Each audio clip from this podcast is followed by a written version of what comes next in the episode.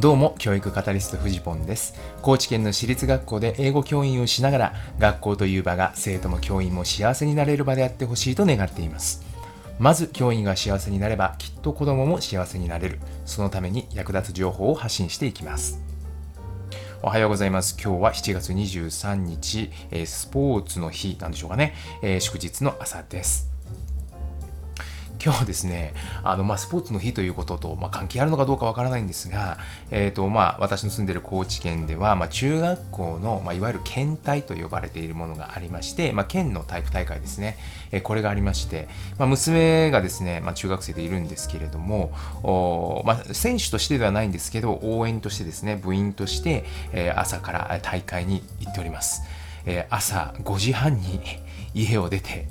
えー、6時次ぐらいには会場に着かないといけないと。いうことでですね、え近所の同じ中学校のメンバーを連れて行ってですね、え車で、え送ってまいりました。今帰ってきたところで、えこのラジオを撮っております。まあ、選手のお父さんお母さん、やっぱ大変ですね。えこういうような裏方での支える、そういうサポートがあって、まあ、初めてこういうね、スポーツの行事っていうのは成り立っているんだなということを、まあ、改めて、まあ、親目線で感じることができた朝でした。えさて今日なんですけれども学校行事を配信するために必要なものとはというトピックでお話をさせていただきたいと思います。えちょっとこれはね、宣伝になるんですが、え、株式会社スクールエージェントというところがですね、教育 ICT 夏季講習2021というのを開催いたします。このね、えー、まあ、いわゆる夏休みの期間にですね、なんと20講座、まあ、いろんなもう ICT のですね、まあ、学校 ICT、中高の ICT のもう第一人者の方々ですね、えー、の講座を、ま、20講座行うと。しかもですね、それが、えー、定額で受け放題という、まあ、すごい太っ腹なそういう企画を今、えー、やっていただいておりまして、私もそれに参加をさせてもらうことになっているんですが、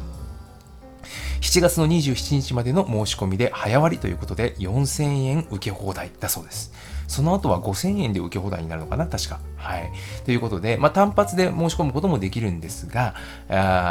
ぜひですね、この受け放題のやつが本当にお得なので、ぜひとも受講いただいたらと思います。私はですね、8月の22日、もう後半ですね、もういよいよ2学期始まるっていうぐらいのタイミングでなんですけれども、夜8時から9時半で、効果的な学校行事の配信方法、ストリームヤード、YouTube ライブ、エイテムミニを使ってみる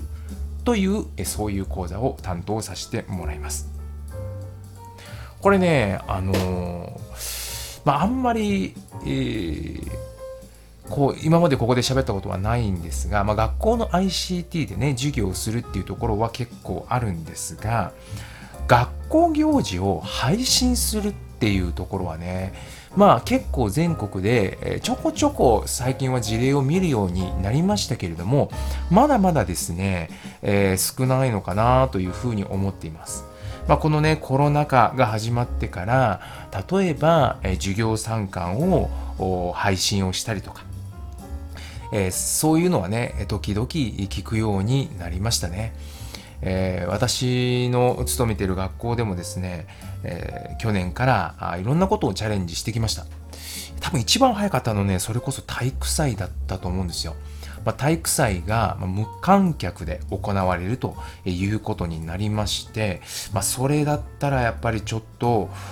体育祭っていうとねうちの学校の中でも結構保護者がすごく楽しみにしている行事なので、まあ、なんとかして届けたいということでこれをですよね、まあ、配信をするということを決めたんですけれどもまあ何もやったことがないわけですよ。そんな経験ない。なので、どうやったらできるのかっていうのは本当に手探りで、まあ、あれこれとテストを繰り返しましたが、結果的にはですね、すごく面白いものができたなというふうに思っています。でね、これもね、あの、配信ってね、皆さんあの難しく考えられる方もいるかもしれないんですけど基本的にはねパソコン1台あればノートパソコン1台あればできちゃうんですね今だったら YouTube ライブっていうのが無料で使えますのでこれをですね使えばあパソコン1台あればとりあえずまあできるわけです。配信というのはね。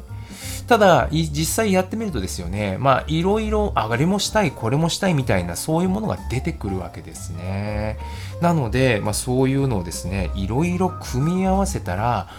まあこんなことができるかなみたいなことをいろいろ試してみました。えちなみにですね私たちがやった体育祭で言うとまあ、デジカメをですね、まあ、2台ほどつないででそれをねえスイッチャー兼キャプチャーボードと言われる ATEM mini というねこの機材を使いましてまあスイッチングしながらですねお届けしたんですけど、まあ、それだけでもちょっと味気ないなというか、えー、まあ遠目からの永遠になってしまうのでちょっと臨場感がこれはないなということで、えー、写真部がですね iPad を持って、現場でですね、えー、近くからの絵を撮ると。リレーなんかの選手が走っているその真横でですねスタンバイをしているというようなその様子をまあ Google だったんですけど Google Meet、まあ、Zoom とか、まあ、あのオンラインカンファレンスと言われるやつですよね。あの機能を使ってですね中継をしましてで、それもですね、スイッチングの方に、え組み入れまして、まあ、現場からのですね、臨場感あふれる絵と、えそれから遠目からの全体の引きで撮った絵と、まあ、それをですね、組み合わせてお届けしました。でさらにですね例えば得点表とかえそういうようなものはえ別のコンピューターで作っておいてそれもスイッチングして適宜配信をするというようなことをやったんですね。で、リハーサルやってみたんですよ、これで。いや、こんだけやったら面白い絵になるだろうと思ってやってみたんですが、実際やってみるとね、絵を見てるだけだとね、